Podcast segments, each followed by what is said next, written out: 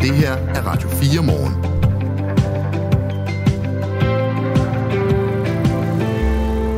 Det er nemlig lige præcis, hvad det er, og det er en mandag morgen. Klokken er 5 minutter over syv i øh, studiet Mette Vibe Utzon og øh, Christina Ankerhus.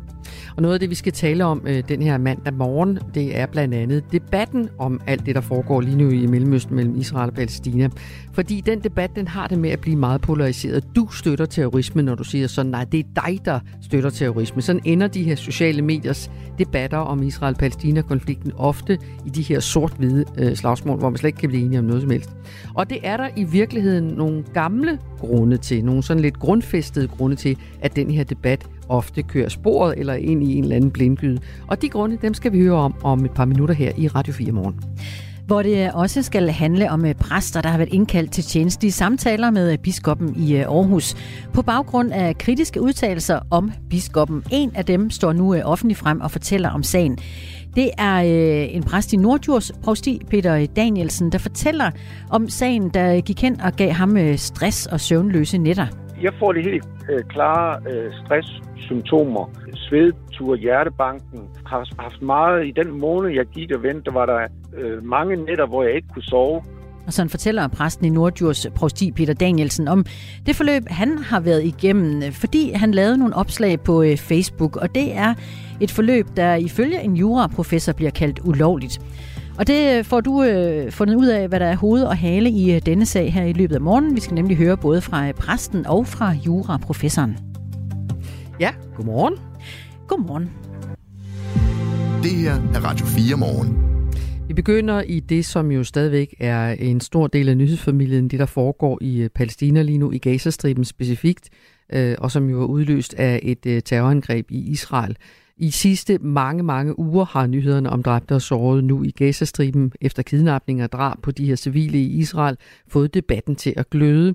Alle, der går til palæstinensiske demonstrationer, er terrorister, så lyder det i et opslag. Det er Israel, der er terrorstaten, lyder det i et andet. Og de her debatter på Facebook og Twitter bliver lynhurtigt til krig mellem mennesker, der enten støtter Israel ubetinget eller palæstinenserne ubetinget. Sådan kan det i hvert fald godt virke, og det gør det også herhjemme. Godmorgen og velkommen, Sune Lægaard. Godmorgen.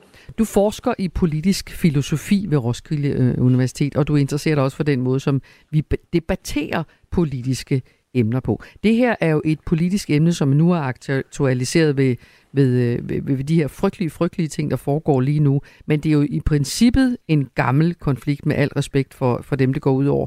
Så hvordan kan det egentlig være, at en debat på, på det her niveau, som så for, foretages mellem to mennesker, om krigen i Mellemøsten eller noget andet politisk for den sags skyld, så hurtigt bliver polariseret. Med meget lidt plads til nuancer, kan man vel godt sige, uden at fornærme nogen. Øhm, jeg tror, at en vigtig faktor der, det er, at når folk de debatterer den her slags hændelser ude i verden, som for eksempel det, der foregår i Israel og Palæstina nu, men det kunne også være det, der foregik under covid med diskussioner om vacciner og den slags ting, så handler det altså ikke kun om de hændelser, som folk snakker om, men hvordan folk placerer sig og positionerer sig selv i forhold til de her hændelser. Så selvom det ser ud som om en debat, den handler om, øh, hvad der faktuelt finder sted, altså hvem angreb hvem, eller hvad man skal kalde det, om det er terror, eller selvforsvar, eller krig, eller apartheid, eller noget andet, eller om hvilke nogle holdninger man så har til, om, om det er legitimt eller illegitimt, det der sker, så alle de udsagn, folk kommer med, de peger lige så meget tilbage på folk selv, øh, som de peger ud på hændelserne, som Hvor, de taler om. Hvordan det? Jamen, altså, når man, når man beskriver en, en hændelse eller tager stilling til den, så er det ligesom en del af ens egen identitet. Det bliver en måde at bekræfte, øh, hvordan man ser på verden på, og hvem man holder med selvfølgelig også. Og så snart noget bliver et spørgsmål om ens egen identitet, så handler det jo ikke kun om noget faktuelt, altså hvad der er rigtigt og forkert ude i verden, så handler det om, hvem man selv er. Så det bliver på en eller anden måde personligt, og, og dermed så bliver det jo også vigtigt for folk, at de kan bevare og forsvare den identitet, de har opbygget, som jo tit er noget, der er sket over lang tid. Og det styrer så, i, eller det er en faktor, der indgår i at styre, hvordan de går ind i sådan en debat, og ikke kun sådan savlige argumenter om, hvad der sker ude i verden. Øh, så det bliver, fordi det kommer til at handle om dem selv, så bliver det også et spørgsmål om følelser, og dermed så bliver uenighed jo også tit en slags trussel eller et personligt angreb. Mm-hmm. Så, så når folk udtrykker bestyrtelse og forfærdelse og alt muligt andet over både terrorangreb og, og dræbte palæstinensiske børn i Gazastriben, så, så går det ret hurtigt fra at være det til at blive noget andet. Kan man sige det sådan?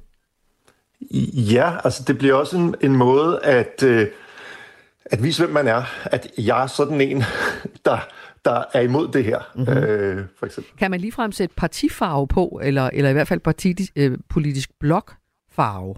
Altså rød eller blå? Jamen, det kan det nogle gange være, ikke? Altså, hvis, hvis en identitet, den er opbygget øh, på en måde, hvor man holder med nogle bestemte grupper, for eksempel, eller karakteriserer nogle handling, handlinger på nogle bestemte måder, som man er enige om inden for en politisk blok, så bliver det jo partipolitisk. Men det kan jo også, det kan jo også være nogle andre ting, altså, som vi for eksempel så med, med vacciner under covid, som mm. lidt gik på tværs af det hele. Mm. Jeg, jeg tænker også, at, at, øh, at i gamle dage på venstrefløjen sagde man, øh, i hvert fald dengang jeg var ung, der sagde venstrefløjen, et undertrykt folk har altid ret, for eksempel. Ikke? Hvilket gjorde, at man øh, et langt stykke hen ad vejen stillede sig bag de undertrykte folk, øh, uanset hvad der skete. Er det, er det sådan nogle, er det sådan nogle øh, generelle holdninger, der stadigvæk præger den her debat? Man kunne, nu kan jeg ikke lige finde et, øh, et tilsvarende, som kunne handle om at støtte øh, Israel, men er det sådan det her med, hvis udgangspunktet er sådan, så alt hvad jeg tænker, alt hvad jeg mener, det bliver sat i, i, øh, i, i clinch med det, eller i rækkefølge med det? Jamen, det, altså det, det kan det jo godt være, men, men det er jo så fordi, at man, øh, hvis man nu for eksempel tilknytter sig den her idé om, at et undertrykt folk er altid, har altid ret, så er det jo dels fordi, man allerede har købt en, øh, en opfattelse af, at verden kan ligesom inddeles i dem, der er undertrykte, og dem, der undertrykker dem, og at man er på de undertrykte side. Og så man har allerede opbygget en måde at beskrive verden på, der i virkeligheden også beskriver en selv som, som en af dem, der er med til at bekæmpe undertrykkelse. Og, og, og det jo, kan jo være en meget stærk identitet, og dermed så, så, så, bliver det, så kan man også blive meget følelsesmæssigt engageret i, øh, hvis man er kommet til at beskrive nogen som de undertrykte, så at forsvare dem. Mm. Vi kan jo tage et par eksempler på, at, øh, at man ligesom hænger sin modpart ud som terrorstøtter. Den konservative politiker Nikolaj Bø fra Frederiksberg skriver i et debatindlæg, en angivelig pro-palæstinensisk demonstration i København søndag, som blev støttet af både fagforeninger og mange politiske organisationer, var i realiteten udtryk for støtte til Hamas bestialske terrorangreb mod Israel, skriver han.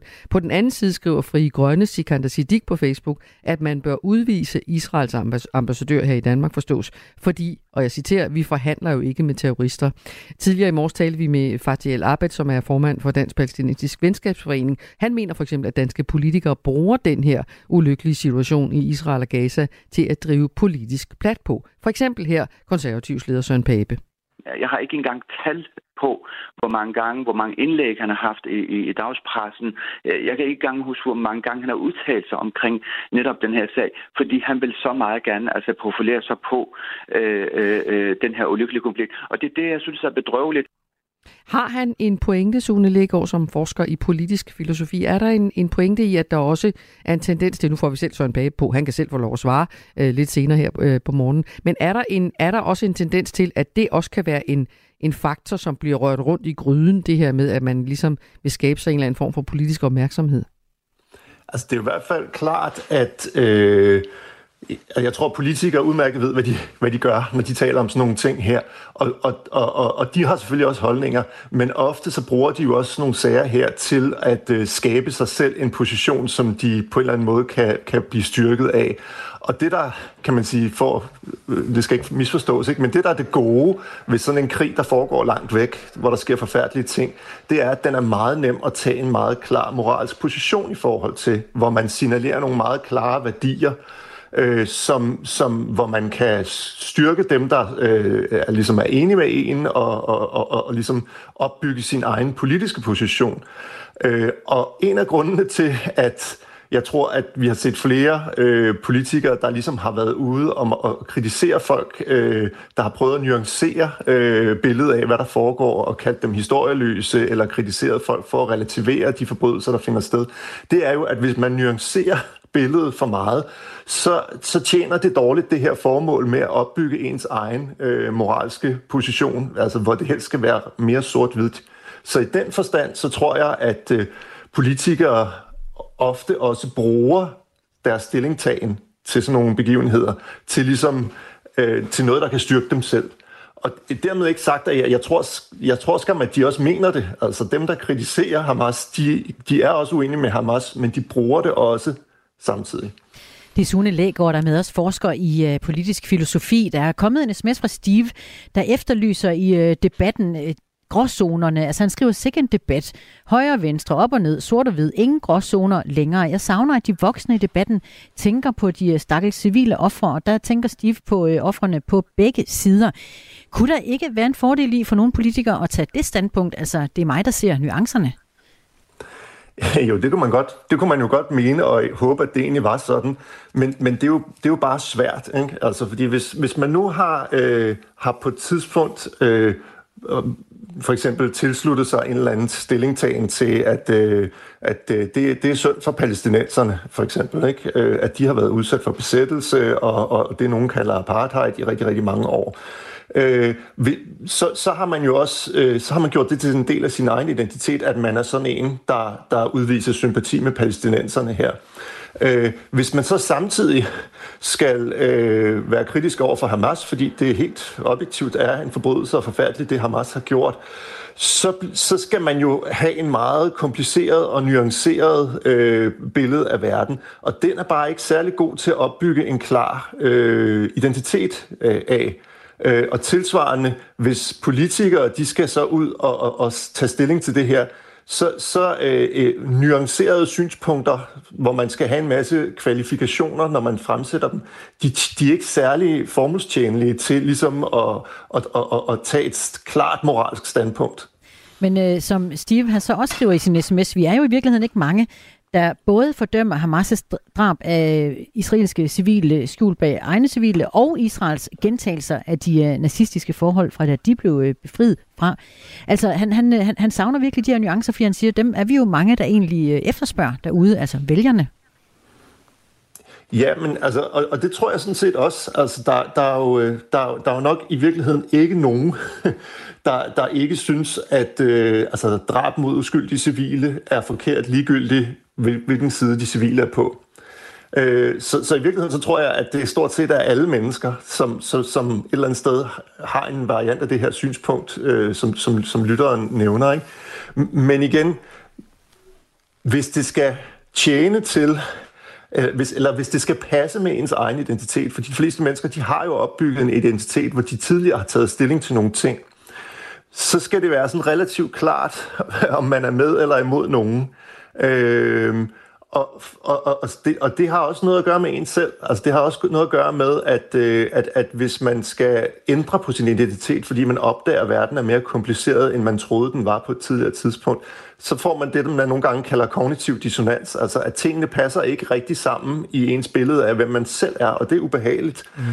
Så derfor så vil folk nemt falde ned i, at øh, når, når der er sådan nogle situationer, man er tvunget til at forholde sig til, så forholder man sig på en relativt simpel måde, fordi mm. det er nemmere at få det til at passe med de synspunkter, man tidligere har haft. Sune Lægaard, nu, nu skal du have lov at øh, spise din morgenmad og fortsætte din dag og alt muligt andet, og du skal have tak, fordi du var med. Jeg har lyst til at spørge dig noget, jeg ikke aner, om du kan svare på her til sidst.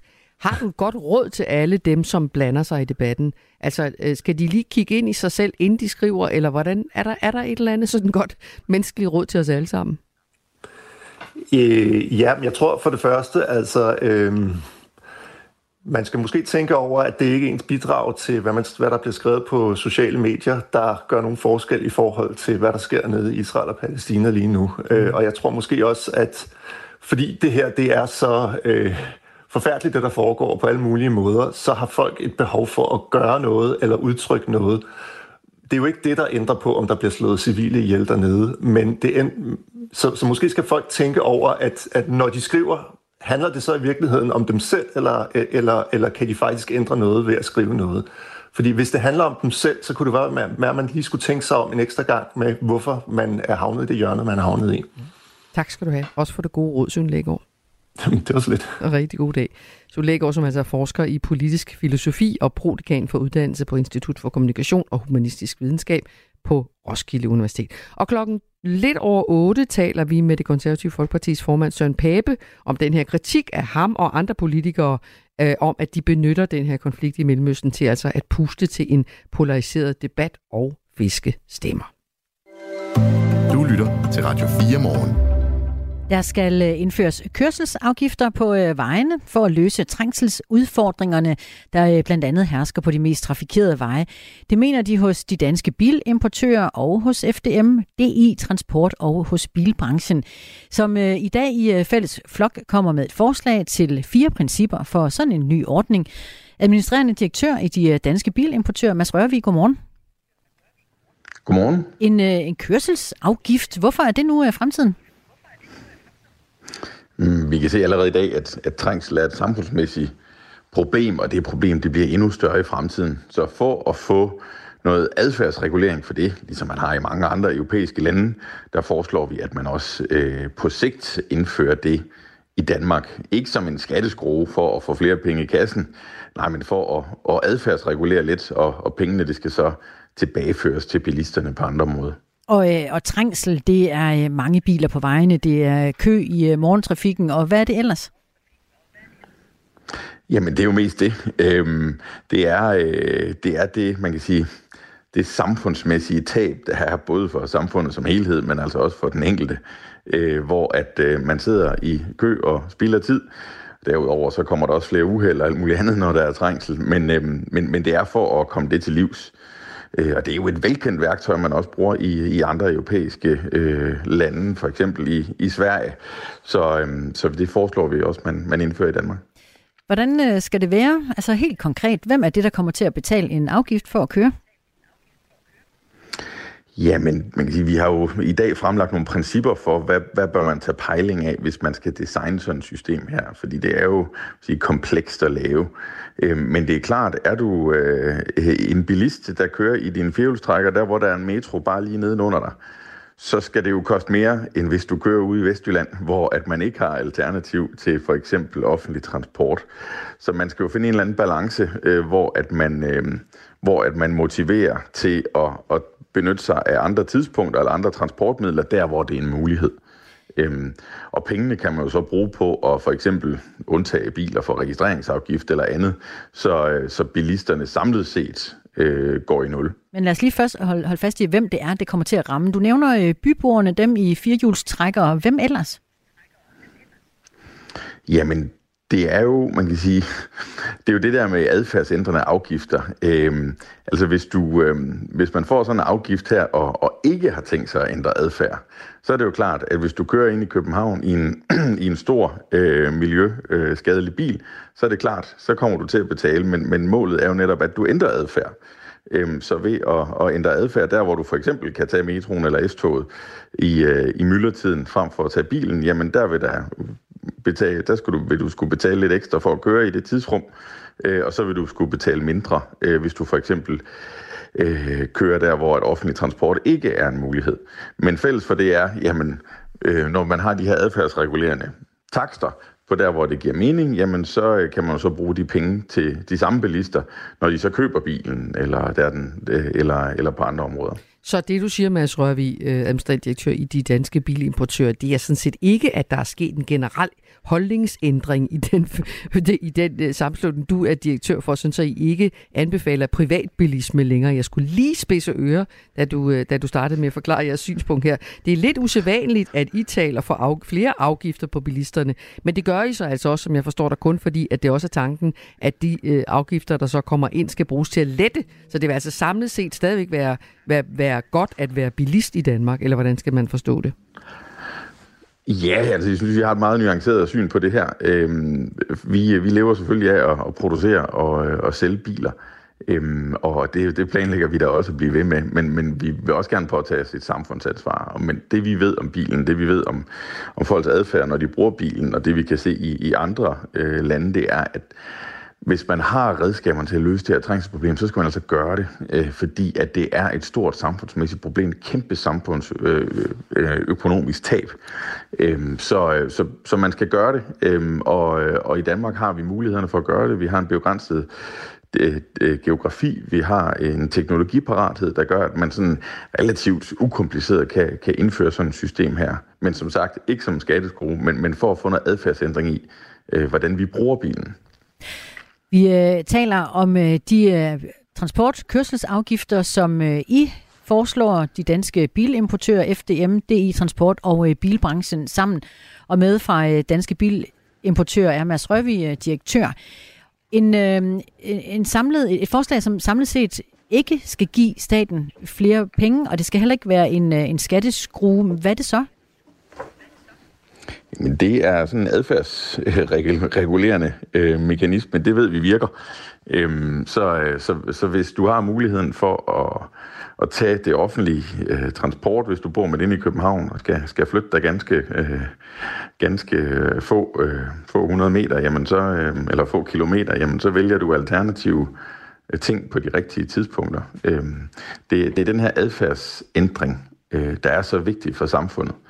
Øh, Hvad tror du, det, er, en, det er store en gennemsnitlig øh, bilist i hovedstadsområdet, hvordan vil vedkommende reagere på jeres forslag, tror du? Jamen, jeg tror, de fleste, der sidder i en kø, kan godt, kan godt se, at det er noget, vi er nødt til at finde en, øh, en løsning på. Det er jo ikke sådan, altså jeg tror, at bilen er kommet for at blive, øh, og når vi kigger ind i vores prognoser, så kan vi jo se, at vi har cirka 2,8 millioner biler, personbiler i dag. Det regner vi med bliver 3 millioner kroner inden for, eller 3 millioner biler inden for overskuelig fremtid. Så det her problem bliver ikke mindre. Vi kan jo ikke blive ved med at tilføje et spor på motorvejen hver andet år. Øh, så, øh, så det er noget, der skal bruges andre mekanismer for at løse. Så jeg tror egentlig, dem, der sidder i køen til daglig, godt kan se, okay, der skal gøres et eller andet. Og I er jo altså de, de danske bilimportører, en ud af fire organisationer, også Dansk Industri, FDM og bilbranchen opsætter de her fire principper, hvis vi lige skal øh, minde lytterne om, hvad det var, at vi hele vi begyndte med. Det er fire principper, som I altså mener, at kørselsafgifter bør overholde. Det må, ikke, det må samlet ikke give staten flere penge.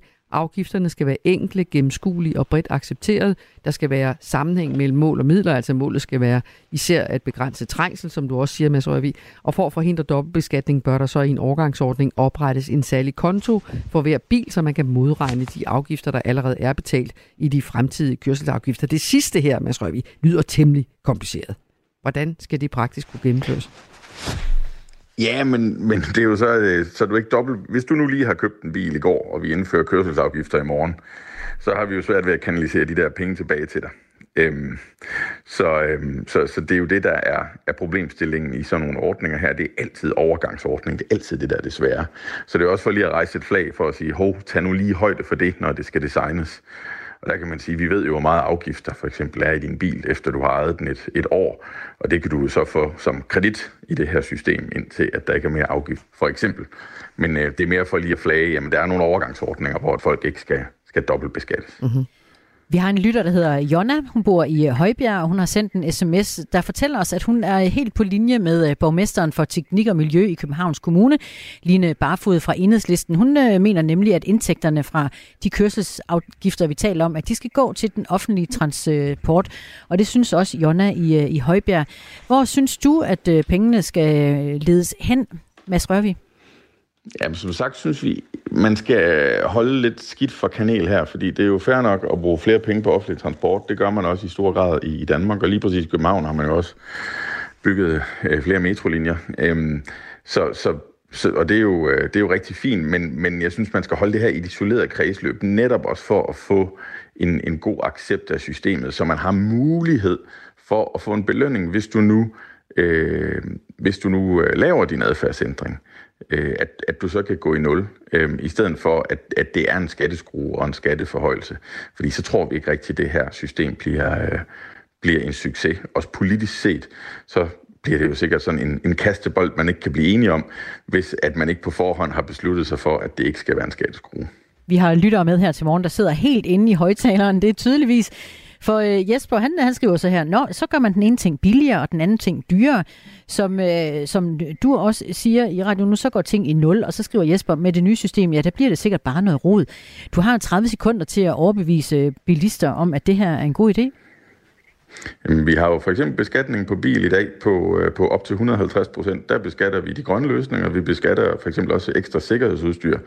Var det ikke bedre, at vi undtog det for beskatning, så vi fik grønnere biler, mere sikre biler? Til gengæld opkrævede vi lidt øh, på de mest trafikerede veje, på de mest trafikerede tidspunkter, så vi fik en adfærdsregulering der.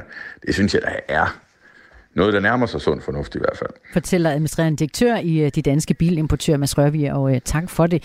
Trafikprofessor Måns Forskerau, han siger til øh, Jyllandsposten, at man vil ikke kunne komme til at udbygge den kollektive trafik nok til at kompensere bilisterne for, hvor meget dyrere det bliver at køre i de øh, store byer, og han synes også, at man, man øh, flytter problemet, altså vinderne bliver ude på landet og taberne inde i byerne. Vi når ikke mere om den sag lige nu. Nu er klokken halv otte. Nu er der nyheder på Radio 4. Det er i strid med grundloven, at biskoppen i Aarhus har indkaldt to præster til tjenestige samtaler. Det vurderer juraprofessor på Syddansk Universitet, Sten Schaumburg Møller. To gange i år har biskoppen i Aarhus, Henrik Vi Poulsen, indkaldt præster til tjenestlige samtaler, fordi han har været utilfreds med præsternes kritiske udtalelser om ham. Det kan Radio 4 fortælle på baggrund af indkaldelser, der viser, at biskoppen har bedt to østjyske præster om at stå skoleret, blandt andet med henvisning til deres måde at omtale ham på i offentligheden.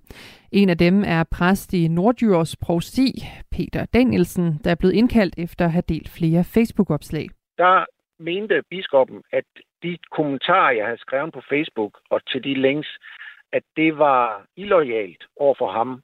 Juraprofessor Sten Schamburg Møller vurderer, at sætningen i indkaldelsen om, at præsten har ageret illoyalt, kan være et brud på reglerne for ytringsfrihed for offentligt ansatte. Efter min vurdering så benytter præsten sig af sin grundlovsfæstede ytringsfrihed, som biskoppen så forsøger at indskrænke, fordi biskoppen bliver kritiseret, og det er ikke lovligt, vurderer Sten Schaumburg Møller. Biskop Henrik V. Peders Poulsen skriver i et svar til Radio 4, at han ikke kan kommentere de konkrete sager, men han skriver, at de tjenestlige samtaler ikke er en sanktion, men et godt og konstruktivt værktøj, og at det er min erfaring, at de fleste tjenestlige samtaler fører noget til yde forståelse. Fire bilorganisationer siger nu, at de vil have indført kørselsafgifter for at mindske tæt trafik på vejene. De danske bilimportører FDM, DI Transport og bilbranchen mener, at man skal registrere bilisternes kørsel og så opkræve afgifter på den baggrund. Kører man i myldretiden på kraftigt befærdede strækninger, så skal det være dyrere end at køre på mindre veje midt på dagen eller om aftenen. Det siger Mads Rørvig, der er administrerende direktør for de danske bilimportører. Vi kan se allerede i dag, at, at trængsel er et samfundsmæssigt problem, og det problem det bliver endnu større i fremtiden. Så for at få noget adfærdsregulering for det, ligesom man har i mange andre europæiske lande, der foreslår vi, at man også øh, på sigt indfører det i Danmark. Transportminister Thomas Danielsen er ikke afvisende over for forslaget. 60 personer er tilbageholdt efter hundredvis af anti-israelske demonstranter i går stormede en lufthavn i den russiske region Dagestan. Det skriver det russiske statsejede nyhedsbureau RIA her til morgen ifølge nyhedsbureauet Reuters. Folkemængden stormede lufthavnen, fordi de havde hørt, at et fly fra Israel ville lande der. Passagererne på flyet fra Israel slap dog alle uskatte fra hændelsen, skriver Reuters. Dagestan har en overvejende muslims befolkning. Under Gaza-konflikten er en antijødisk stemning blevet forstærket i den russiske republik. Hvis du føler, at du er trukket i regnbukserne mange gange i den her måned, så er du ikke helt gal på den, for oktober måned har altså været usædvanligt våd. Der er indtil videre faldet 134,3 mm regn på landsplan i oktober måned, og det er langt over normen på 83,2 mm. Og der er særligt en landsdel, hvor det har været meget vådt, det siger Erik Hansen, der er metrolog ved Danmarks Metrologiske Institut. Det meste af regnen den er faktisk faldet i Jylland, og specielt i Midtjylland, øh, hvor åer og vandløb også er temmelig fyldte, og der er også oversvømmelser flere steder sådan i lavt områder. Nogle steder i Jylland er der faldet tæt på det tredobbelte af normalen. Og regnvejret fortsætter, for i den nordvestlige del af landet bliver det mest skyet med regn eller byer. Resten af landet får kun stedvis byer. Temperaturer mellem 9 og 13 grader. Det er jo nyhederne her på Radio 4 med Anne Sofie Det her er Radio 4 morgen. Husk, at du kan sende os en sms på 1424. Ikke kun én gang, men to gange i år har biskoppen i Aarhus, Henrik V. Poulsen, indkaldt præster til tjenestlige samtaler, fordi han blandt andet har været utilfreds med præsternes kritiske udtalelser om ham i offentligheden. Det kan vi på øh, Radio 4 fortælle på baggrund af indkaldelser, der viser, at biskoppen har bedt de to østjyske præster om at stå skoleret, blandt andet med henvisning til deres måde at omtale ham på i offentligheden. Den ene præst, Peter Danielsen, øh, fortæller, at han har linket på Facebook til nogle artikler fra øh, Kristelig Dagblad og fra Jyllandsposten, hvor der bliver ytret øh, kritik af biskoppen, og allerede da han gjorde det, ja, der var han lidt bekymret for, hvad det kunne resultere i. Og øh, han, øh, han fortæller, at han i forbindelse med at blive indkaldt til en samtale, ja, så oplevede han søvnproblemer. Han fik stresssymptomer i al den tid, han gik og ventede på at skulle til samtale hos chefen, altså biskoppen i Aarhus. Jeg får det helt øh, klare øh, stresssymptomer. Øh, øh, svedtur, hjertebanken. Øh, har haft meget i den måned, jeg gik og ventede, var der øh, så, øh, mange nætter, hvor jeg ikke kunne sove, på trods af, at jeg havde øh, sovemedicin til, til rådighed fra min læge. Så, så, så, så det er bare for at sige, det er, det er altså ikke omkostningsfrit at, at blive indkaldt til en tjenestelig samtale. Og det skal vi måske også lige understrege. Det var ikke en øh, en kop uofficiel kaffe, han var inviteret på hos, øh, hos biskoppen. Det var simpelthen en tjenestlig samtale, som, som præst i Nordjords provsti, Peter Danielsen, var indkaldt til, efter at han altså havde linket til kritik, der har været af, af biskoppen, og skrevet på Facebook. Og han gik altså og ventede i en måned på at skulle til den her tjenestlige samtale. Nu fortæller han så om sin oplevelse med at være indkaldt til samtale hos biskoppen i Aarhus Stift, Henrik V. Poulsen. Stiftet har jo siden i sommer øh, været ramt af massiv intern uro med biskoppen i hovedrollen. Stribevis af præster har klaget over ham til kirkeministeriet, som netop nu behandler klagerne, som blandt andet handler om biskoppens involvering i en konkret personalesag, og også kritik af hans forvaltning af embedet. Han er blevet kritiseret for blandt andet ikke at have rettet op på et dårligt arbejdsmiljø. Og biskoppen selv, han øh, afviser kritikken. Det var øh, netop de sager, der tidligere i år førte til, at præsten i Nordjurs prosti Peter Danielsen lå søvnløs om natten.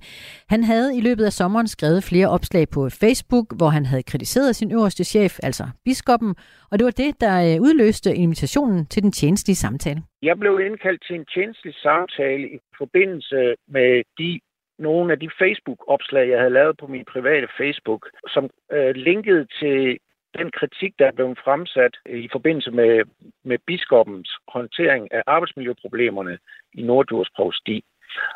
Og øh, der mente biskoppen, at de kommentarer, jeg havde skrevet på Facebook og til de links, at det var illoyalt over for ham, og at der også var noget af det, der var injurerende. Øh, han skrev til mig, at problemet var, at man som at det ikke kunne fremgå helt tydeligt på min Facebook-side, om jeg udtalte mig som kirkelig myndighed eller som privatperson. Og derfor kunne man opfatte det sådan, at den kritik, jeg fremsatte, var, var fremsat øh, som, øh, øh som sagt kirkelig myndighed. Og det var altså den ene af de her to sager. I sidste uge beskrev det er så den anden øh, med en anden præst. Den sag går ud på, at biskoppen Henrik V. Poulsen også havde indkaldt præst i Nordjords prosti Vibeke Sommer til en tjenestelig samtale på baggrund af udtalelser, som biskoppen altså mener er, citat, illoyale over for mig som din arbejdsgiver, citat slut. Og begge præster bekræfter over for os på Radio 4, at de er blevet indkaldt til tjenestlige samtaler af biskoppen. Det var i september, at præst i Nordjords øh, prosti Peter Danielsen var til samtale hos biskoppen. Hvilket jeg oplevede meget øh, stressende og øh, en, en, en smule angstprovokerende, fordi jeg tænker, at biskoppen har selv været ude og udtale, at, han, øh, at vi jo bare kunne ringe til ham, når vi havde nogle problemer, øh, og noget, noget vi var utilfredse med. Og det kunne han jo også have gjort i den her situation. Ringe til mig og sagt, Peter, du skal være klar over, at hvis du ikke fjerner det der fra, fra Facebook, eller tydeliggør, at du taler på egen private vejen, så er jeg nødt til at indkalde sin tjeneste samtale. Så havde jeg fjernet det, og så havde, vi, så havde jeg ikke skulle gå i fire uger og vente, eller vente på at skulle til den øh, tjeneste samtale. Og det var øh, netop den ventetid, hvor der opstod øh, stresssymptomer, og der var mareridt, og han lå også søvnløs, præsten i Nordjurs Prosti, Peter Danielsen. Og han øh, fortæller nemlig, at han opfatter de øh, tjenestlige samtaler som noget, der kan få direkte konsekvens for hans arbejde. Og netop tjenestlige samtaler, som den og, øh, og præst Vibeke Sommer fra Nordjurs Prosti også var øh, indkaldt til. Og det føler vi lidt, at man fra stiftets side er opmærksom på, at vi kan blive følelsesmæssigt berørt. Så igen vil jeg sige, tag nu og kom ud og, og snak med os stille og roligt over en kop kaffe i øjenhøjde, i stedet for at bruge en tjenestlig samtale, som man jo selvfølgelig siger, at vi har også muligheden for at give vores side af det, men det er alligevel øh, i, en, i et setting, hvor, en, øh, hvor vi ved, at der kan komme tjenestlige sanktioner Juraprofessor fra Syddansk Universitet, Sten Schaumburg Møller, øh, vurderer sagen her i Radio 4 morgen om en times tid, men jeg kan afsløre, at han mener, at biskoppen kan have forbrudt sig mod grundloven i øh, den her sag om Peter Danielsen. Han, øh, han siger nemlig, at efter min vurdering benytter præsten sig af sin grundlovsfæstede ytringsfrihed, som biskoppen så forsøger at indskrænke fordi biskoppen bliver kritiseret, og det er ikke lovligt. Og det kan vi høre Sten Schaumburg Møller uddybe lidt senere.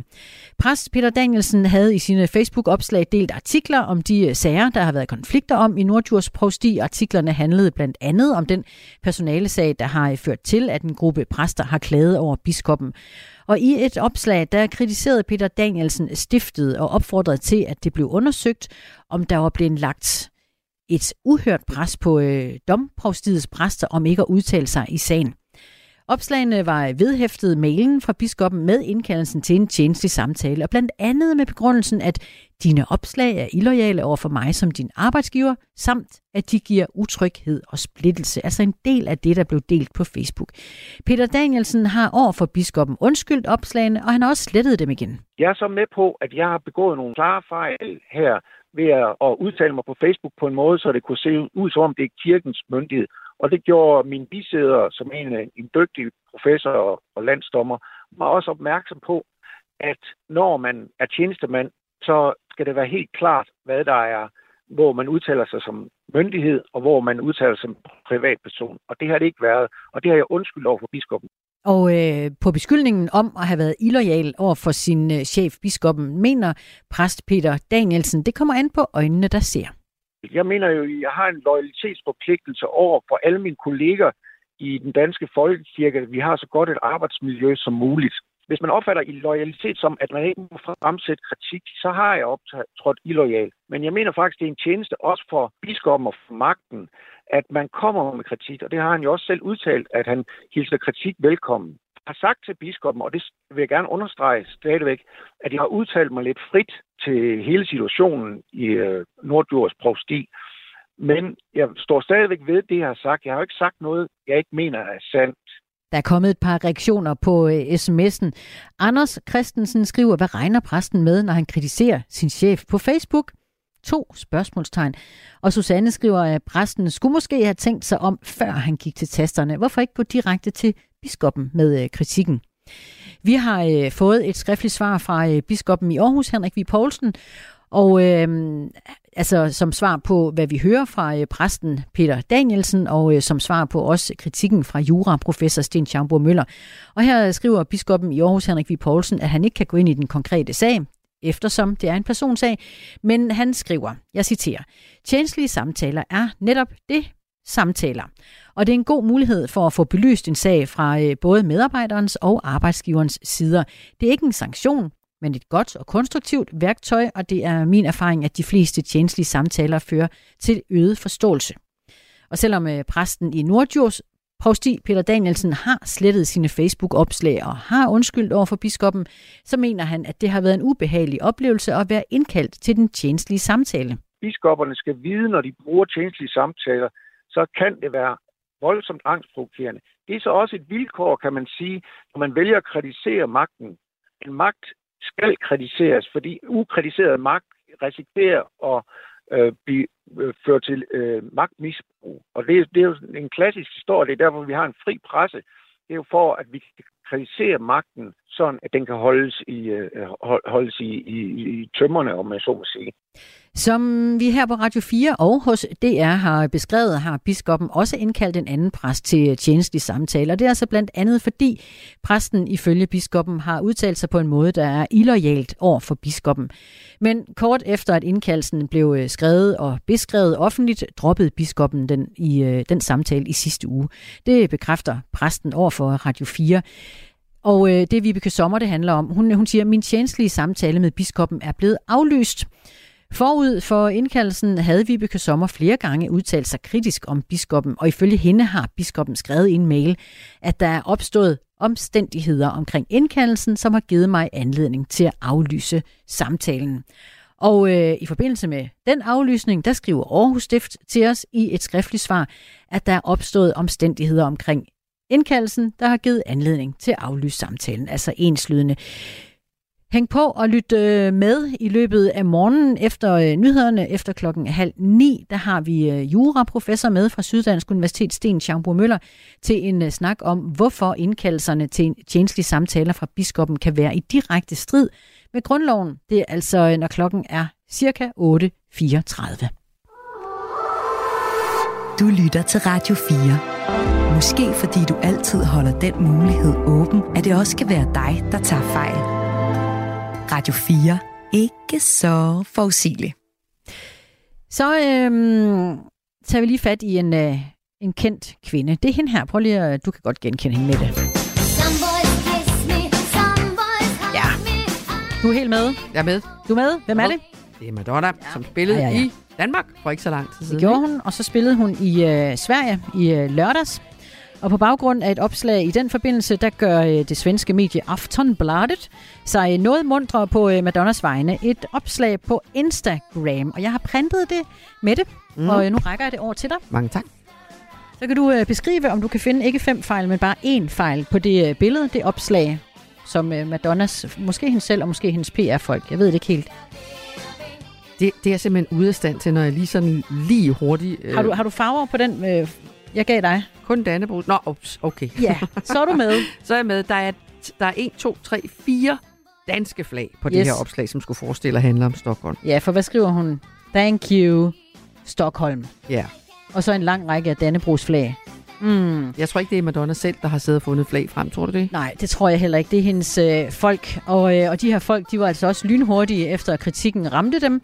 Så fik de øh, fjernet det her øh, opslag, og så fik de erstattet det med øh, det blå og gule svenske flag. For, for ja, netop øh, spørgsmålet er, at det er næppe hende selv, var, der sidder øh, og lægger sådan en opslag op. Det kunne jeg ikke forestille mig. Hun fik øh, ikke bare kritik for de her øh, flag på Instagram, hun øh, fik også øh, enorm kritik for at gå øh, sent på scenen. Det har hun faktisk fået nærmest hele vejen rundt på sin øh, turné. Hun fik kritik for det ved øh, turnépremieren i London, så blev hun også kritiseret for det ved de to koncerter i, øh, i Danmark. Især ved den første koncert, der var hun meget forsinket, og så øh, svenskerne her i weekenden, de fik ligeledes også lov til at vente i evigheder på øh, Madonna, at hun øh, kom på scenen. 65-årig Madonna, hun gør det egentlig godt. Prøv lige at se billedet her, nogle skanker. Mm-hmm. Ja, må man sige. Aftenbladet skriver, at de er mange fans i øh, Tele2 Arena i Sverige måtte, måtte vente øh, to timer længe, altså for at hun kom på scenen. Det er alligevel også længe at stå og vente, men øh, det var forhåbentlig det værd. Du lytter til Radio 4 morgen. Jeg tænkte, at vi skulle høre en af de sms'er, som lytterne har skrevet til os i forbindelse med den her sag om øh, de her tjenestesamtaler. Yes. Tjenestlige samtaler hedder ja. det vist nok. Øh, fordi en af vores lyttere, øh, Bent fra Gentofte, skriver, at hvis man som leder i de private erhvervsliv har en ansat, som gentagende gange laver Facebook-opslag om, at man er en dårlig leder, i stedet for at håndtere det internt, så vil jeg også opfatte det som illoyal. Det har ikke noget at gøre med at begrænse ytringsfriheden. Præsten må forvente, at chefen vil indkalde til et møde om, hvad der foregår og hvorfor det skal foregå, skriver altså Bent fra Gentofte. Der er en vis forståelse for biskoppen i de reaktioner, der kommer fra lytterne. Altså, og dog, Kenneth i København skriver her, at øh, denne biskop har en del sager imod sig, og øh, hvorfor er han ikke blevet kaldt til orden? Det spørgsmål må vi lade, lade hænge luften lige nu. Den sagen er i hvert fald ikke afgjort. Det, det bliver undersøgt, ja. Og øh, juraprofessor øh, Sten Schamburg Møller er med til også at uddybe sagen, når klokken er lidt over halv ni. Lige nu er klokken 12 minutter i 8. Det her er Radio 4 morgen. Og nu skal det handle om noget, vi faktisk ikke taler særlig meget om i Danmark. Der er ligesom en eller anden konsensusbeslutning, en fælles beslutning om, at atomkraft det er noget, vi ikke snakker så meget om, fordi det er vi ligesom på en måde lidt enige om, at det skal vi ikke have. Men skal vi nu alligevel det? Det spørgsmål åbner fem venstrefolk for i en ny bog, hvor, øh, som er skrevet af blandt andre dig, Morten Dahlin. Godmorgen og velkommen. Godmorgen. Politisk ordfører for Venstre. Øh, fem mand stiller sig frem. Der er mange andre ting i jeres bog. Øh, skal jeg måske også lige sige, det er en debatbog som hedder Må jeg være fri? Øh, men noget af det, I ikke vil være fri for, det er i virkeligheden atomkraft. Hvad er det, I tænker, at øh, Danmark skal gøre i den sag? Jamen, vi siger bare, at den principbeslutning, vi har truffet danskerne tilbage i 80'erne om, at atomkraft ikke kan indgå i det danske energimix, Det er en, øh, en gammeldags øh, beslutning, som, som bygger på, på lidt forstokkede holdninger til, hvad atomkraft øh, egentlig er. Og vi siger bare, at atomkraft skal have lov til at konkurrere på lige vilkår med andre CO2-frie energiformer. Og hvis det så viser sig at kunne konkurrere på stabilitet, på nedbringelse af drivhusgasser og på pris, ja, hvorfor skulle det så ikke også kunne få en plads i, øh, i, i det danske energimix? Så I mener altså, at, øh, at Venstres nu skal gå ind for atomkraft i Danmark? Ja, vi mener, at øh, vi bliver nødt til at have en diskussion om atomkraft, og vi bliver nødt til at ændre de regler, der gør, at vi på forhånd har sagt nej, i stedet for også at lade atomkraft konkurrere på lige vilkår med andre CO2-frie øh, energiformer. Og jo også fordi atomkraft har udviklet sig enormt meget over de seneste år. Og her taler vi jo ikke om, om gammeldags atomkraft. Her taler vi om fjerde generations atomkraft, som er noget helt andet end den slags atomkraft, som man, man kender tilbage fra, fra historien. Der findes en, en dansk virksomhed, der mener, at de inden for meget få år på sådan en 20-fods container, der kan stå på et skib, vil kunne levere strøm nok til over 200.000 danske øh, husstande. Og den slags synes vi, der er ærgerligt at sige nej til på forhånd. Nu, nu er der jo, som du rigtig nok siger, det er længe siden, det var i 80'erne, men øh, bare for et år siden udtalte din partifælle Marie Bjerre, øh, minister og også medlem af Folketinget for Venstre, at Venstre ikke går ind for atomkraft. Nej, sagde hun til Nordjyske, øh, det er for dyrt, det tager for lang tid at opføre, og vi i Danmark bør fokusere på vind- og solenergi. Har Venstre ændret holdning? Altså er det den officielle Nej, holdning nu? det har Venstre sådan set øh, ikke, og det, det ved du udmærket også godt. Vi har skrevet en debat Det ved jeg, du ved da ikke, hvad jeg ved. Nu spørger jeg der? som ikke er en guide til SVM-samarbejder, som er et forsøg på at skue ud over horisonten og anskue nogle af, de problemstillinger, vi har i vores samfund fra en, øh, fra en anden vinkel. Det er ganske rigtigt, at vi har i Danmark anvist en vej til at nå nogle af vores mellemlange øh, klimamål med vind og med øh, sol eksempelvis. Men hvis det nu er muligt at gøre hurtigere, og hvis det nu er muligt også at bidrage til, at andre lande kan opnå deres klimamål, og vi som verden kan gøre, hvad vi kan for at bremse vores klimaforandringer, så synes vi, det er ærgerligt på forhånd at sige nej til øh, atomkraft. Og det er derfor, vi i vores debatbog, som ikke er en guide til SVM-samarbejdet eller til konkret politik i morgen, men som er et politisk oplæg til debat, siger, skulle vi måske ikke få fornyet altså den danske debat omkring atomkraft, så den passer mere til de forhold, der er i dag. Fordi nogle af de årsager til, at øh, vi har den politik, vi har i Danmark, bygger på nogle forkerte forestillinger om Tjernobyl osv., som slet ikke er relevant i forhold til den nye generation af atomkraft. Det er Morten Dalin, der er øh, med os, politisk ordfører for Venstre, for at øh, åbne snakken, debatten om atomkraft i, øh, i Danmark. Den er Jesper med på at debattere på sms'en. Han skriver nemlig, hvis vi laver et atomkraftværk, vil det kunne stå færdigt i 2033. Hvis vi startede nu, så øh, kunne vi have nået en, øh, en grøn omstilling. Jeg synes, øh, dig, der også lytter med her til morgen. Øh, er det nu, vi skal tage debatten om atomkraft, eller er den ligesom øh, lukket for, øh, for evigt, eller er det passende, hvad Morten Dahlin synes, at vi, vi skal åbne den igen? Skriv til os på nummeret 1424. Men Morten Dahlin, du er jo med os her som gæst for også at forklare, hvorfor det er, du mener, at den debat skal åbnes igen. Sidste år undersøgte forskere ved Aalborg Universitet, DTU, Syddansk Universitet, Aarhus Universitet og Københavns Universitet jo ideen om atomkraft i Danmark. De lavede så et notat med, der hed Fakta om atomkraft i Danmark, hvor der er regnet på fordele og ulemper ved at indføre atomkraft som en del af den grønne omstilling. Det kan man så diskutere med grønt eller ej. Men konklusionen lød, at atomkraft er en dårlig idé, hvis Danmark hurtigst og billigst ikke mindst skal blive et grønt og fossilfrit øh, samfund.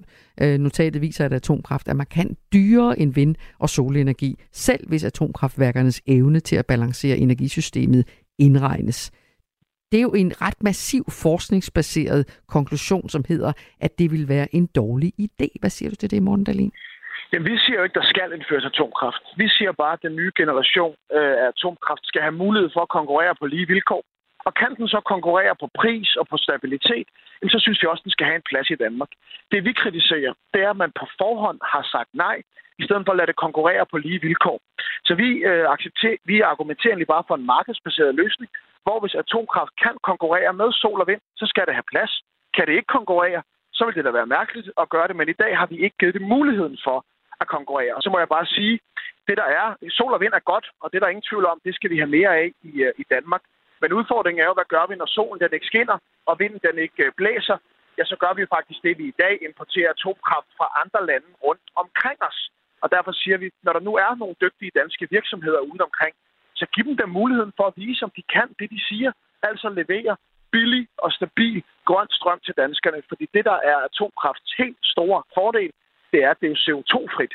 Og det er jo det, vi kæmper med med klimaforandringerne, og få nedbragt øh, også vores lands øh, CO2-udledninger. Men det er jo ikke helt gratis, som det også fremgår af de her forskers øh, undersøgelser og konklusioner. Det er, for at sige det på en anden måde, vanvittigt dyrt at øh, bygge atomkraftanlæg. Og de penge skal vel så tages fra en anden form for forskning, eller fra den grønne omstilling med alternativ energi. Nogen, et eller andet sted skal pengene vel komme fra? Jamen, det er klart, men i dag er det faktisk sådan, at det ikke er muligt at bruge offentlige midler til overhovedet at forske i kernekraft. Det synes vi er underligt når vi nu ved, at det på verdensplan er en teknologi, der bliver brugt mange steder, hvorfor skal de klogeste hoveder i Danmark så ikke også kunne forske for offentlige midler i det her, når de kan forske på alt muligt andet? Men vi siger jo bare, hvis det er de nye iværksættervirksomheder rundt om i Danmark, der arbejder med det her, og nogle af dem er faktisk verdensførende på det, hvis det de siger står til troende, at de kan levere noget til en ordentlig pris, der er stabilt og som er grønt, så skal de have lov at konkurrere med sol og vind og så skal jeg jo ikke sidde som politiker på forhånd og sige, det kan de ikke, eller det må de ikke. Og hvis det viser sig, at de på stabilitet og pris kan tage kampen op med sol og vind, så skal de have lov til det.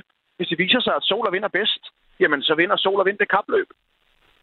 Tak skal du have, Morten Dahlin for at Selv tak, og god arbejdsløs. I lige måde. Politisk ordfører for Venstre, altså og medforfatter til den her bog, som hedder Må jeg være fri, som blandt andet, som jo er en debatbog, og som blandt andet altså taler om, at uh, måske har vi været for afvisende over for atomkraft i Danmark. En øh, undersøgelse for øh, politikken og TV2 tilbage i 2022 viser, at 41 procent af danskerne er imod A-kraft, 35 procent er for, og øh, en af dem, der er for, det er Ina fra København, der har meldt sig på banen. Ja tak til atomkraft. Det øh, sviner blandt andet meget mindre end de øh, giftige vindmøller og dets affald. Så øh, har vi også en øh, hilsen, hvor der står, åh, nu ruller den, kan du se det? det øh, der står, selvfølgelig skal vi øh, diskutere A-kraft, står der i en, og så står der også, hvorfor tænker man kun i store atomkraftværker? Hold op, jeg tror, vi skal holde øje med sms'en. Øh, det ruller ind af. Lad dem endelig komme til os. Nummeret er 1424. Og øh, klokken er 4 minutter, ah, 3 minutter i 8.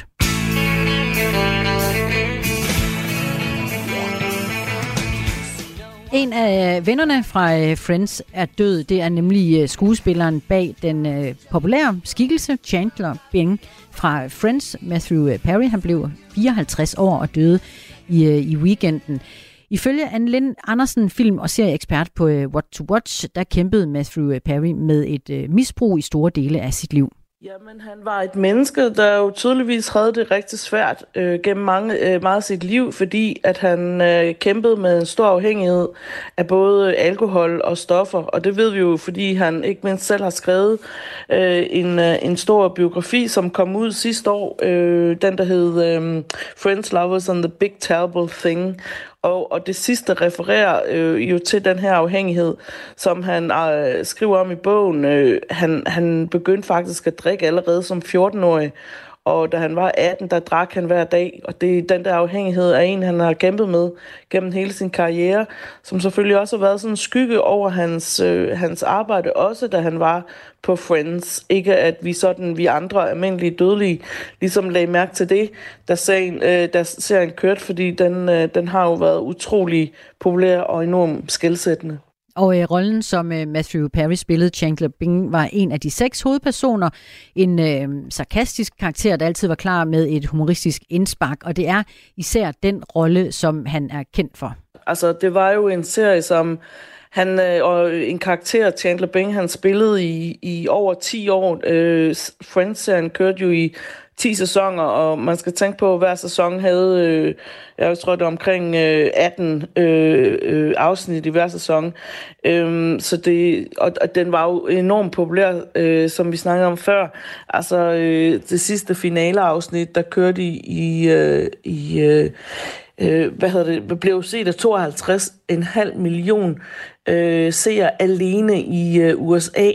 Øh, og så har den jo så kørt øh, over hele verden øh, og fået sådan en revival af flere omgange. Øh, dels da den kom ud som DVD-sæt, og så da den så øh, kunne streames på, på Netflix, øh, så har den fået ligesom en, en ny øh, en, et nyt segment, en ny gruppe, der har opdaget den øh, hver gang. Altså de teenager, som måske ikke voksede op med den tilbage i 90'erne. Så det er en, en enorm, kæmpe stor serie, en af de største serier, øh, der har været, komedieserier, og som var enormt øh, altså, betydningsfuld i forhold til øh, nogle af de øh, nye ting, den ligesom gjorde dengang. Og øh, amerikanske medier rapporterer, at Matthew Perry blev fundet død i sit øh, hjem i Los Angeles. Og næste time efter nyhederne skal vi debattere, hvordan man diskuterer det, der foregår i Mellemøsten lige nu, også når man er politiker, og hvordan en biskop må reagere på kritik, offentlig kritik, fra sine egne præster. Og det er alt sammen, når vi har fået nogle nyheder her klokken 8. Er klokken ikke 8? Ja, Anne-Sophie Felt er så meget klar i nyhedsstudiet. Værsgo. Du har lyttet til en podcast fra Radio 4. Find flere episoder i vores app, eller der, hvor du lytter til podcast. Radio 4. Ikke så forudsigeligt.